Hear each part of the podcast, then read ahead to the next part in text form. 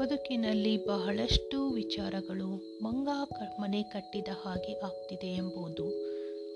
ಜೋರು ಮಳೆ ಸುರಿಯುವಾಗ ಮಂಗಗಳು ಅಂದುಕೊಳ್ಳುತ್ತವೆಯಂತೆ. ನಾವ್ಯಾಕೆ ಮಳೆಯಲ್ಲಿ ನೆನೆಯಬೇಕು? ನಾವು ಕೈಕಾಲುಗಳಿವೆ. ಜನರಿಗಿಂತ ಅಧಿಕವಾಗಿ ಬಾಲವೊಂದು ಮಿಗಲು ನಮಗೆ. ಮನುಷ್ಯರಂತೆ ಮನೆ ಕಟ್ಟಿಕೊಂಡು ಚೆನ್ನಾಗಿ ಇರಬೇಕು ಎಂದು. ಆದರೆ ಮಳೆ ನಿಲ್ಲುತ್ತಲೇ ಗುಕ್ ಗುಕ್ ಚಟರ್ ಪಟರ್ ಎಂದರಚಿ ಇನ್ನೊಂದು ಮರಕ್ಕೆ ನಗೆಯುತ್ತವಂತೆ. ಪುನಃ ಮನೆ ಕಟ್ಟಬೇಕೆಂಬುದು ಅನಿಸುವುದು ಮತ್ತೆ ಮಳೆ ಬಂದಾಗಲೇ. ಸಮಾಜದಲ್ಲಿ ಬಹುತೇಕ ಕಥೆಯೂ ಹಾಗೆಯೇ. ಶಾಲೆಯಲ್ಲಿ ಮಕ್ಕಳು ಟೆಸ್ಟ್ ಫೇಲ್ ಆದಾಗ ಮುಂದೆ ಹೀಗೆ ಮಾಡಬಾರದು. ಆರಂಭದಿಂದಲೇ ಚೆನ್ನಾಗಿ ಓದಿಕೊಳ್ಳಬೇಕೆಂದು ತೀರ್ಮಾನಿಸುತ್ತಾರೆ. ಆದರೆ ಟೆಸ್ಟ್ ಮುಗಿದ ಮರುದಿನದಿಂದಲೇ ಅದೇ ಮಂಗಾಟ. ಪುನಃ ಮುಂದಿನ ಪರೀಕ್ಷೆ ಪರಿಣಾಮ ಬಂದಾಗಲೇ ಜ್ಞಾನೋದಯವಾಗುವುದು ಇರಲಿ ಬಿಡು, ಮಾಡಿದರಾಯಿತು ಎಂಬುದು ಸಾಮಾನ್ಯವಾಗಿ ಕೇಳಿಬರುವ ಮಾತು. ಕೆಲವೊಬ್ಬರಿಗೆ ಆ ನಾಳೆ ಬರುವುದೇ ಇಲ್ಲ. ಇಂದಿನ ಕೆಲಸವ ಇಂದೇ ಮಾಡು, ನಾಳೆ ಎಂದರೆ ಕಂಡವರ್ಯಾರು ಇತ್ಯಾದಿ ಗಾದೆ ಮಾತು ಎಲ್ಲರಿಗೂ ಚೆನ್ನಾಗಿ ಗೊತ್ತೇ ಇರುತ್ತವೆ.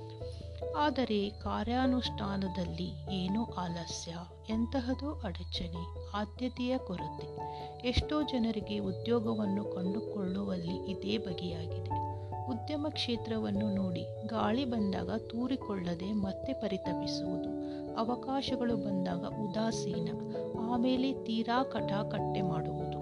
ಆರಕ್ಕೇರದೆ ಮೂರಕ್ಕಿಳಿಯದೆ ಬದುಕಿನ ನಾವಿಯನ್ನು ನೂಕುವುದು. ಈ ಸಮಯದಲ್ಲಿ ಅದಾನ್ ಸ್ವಾಮಿಯ ಹಾಡು ನೆನಪಾಗುತ್ತದೆ. ಕೈಸೆ ಕೈಸೋಂ ಕೋ ದೇತಾ ಹೇ, ಐಸೆ ವೈಸೋಂ ಕೋ ದೇತಾ ಹೇ ಮುಜ್ಕೋ ಬೀತು ಲಿಫ್ಟ್ ಕರಾದೆ ಸಮಾಜದಲ್ಲಿ ಅಂಥ ಸಾಮರ್ಥ್ಯ ಇಲ್ಲದವರು ಎಂತೆಂಥ ಸಾಧನೆಯನ್ನು ಮಾಡಿದ್ದಾರೆ. ಮಾಡಿದ್ದನ್ನು ಕಂಡಾಗ ಹಾಡು ಅರ್ಥಹೀನ ಅನಿಸುವುದಿಲ್ಲ.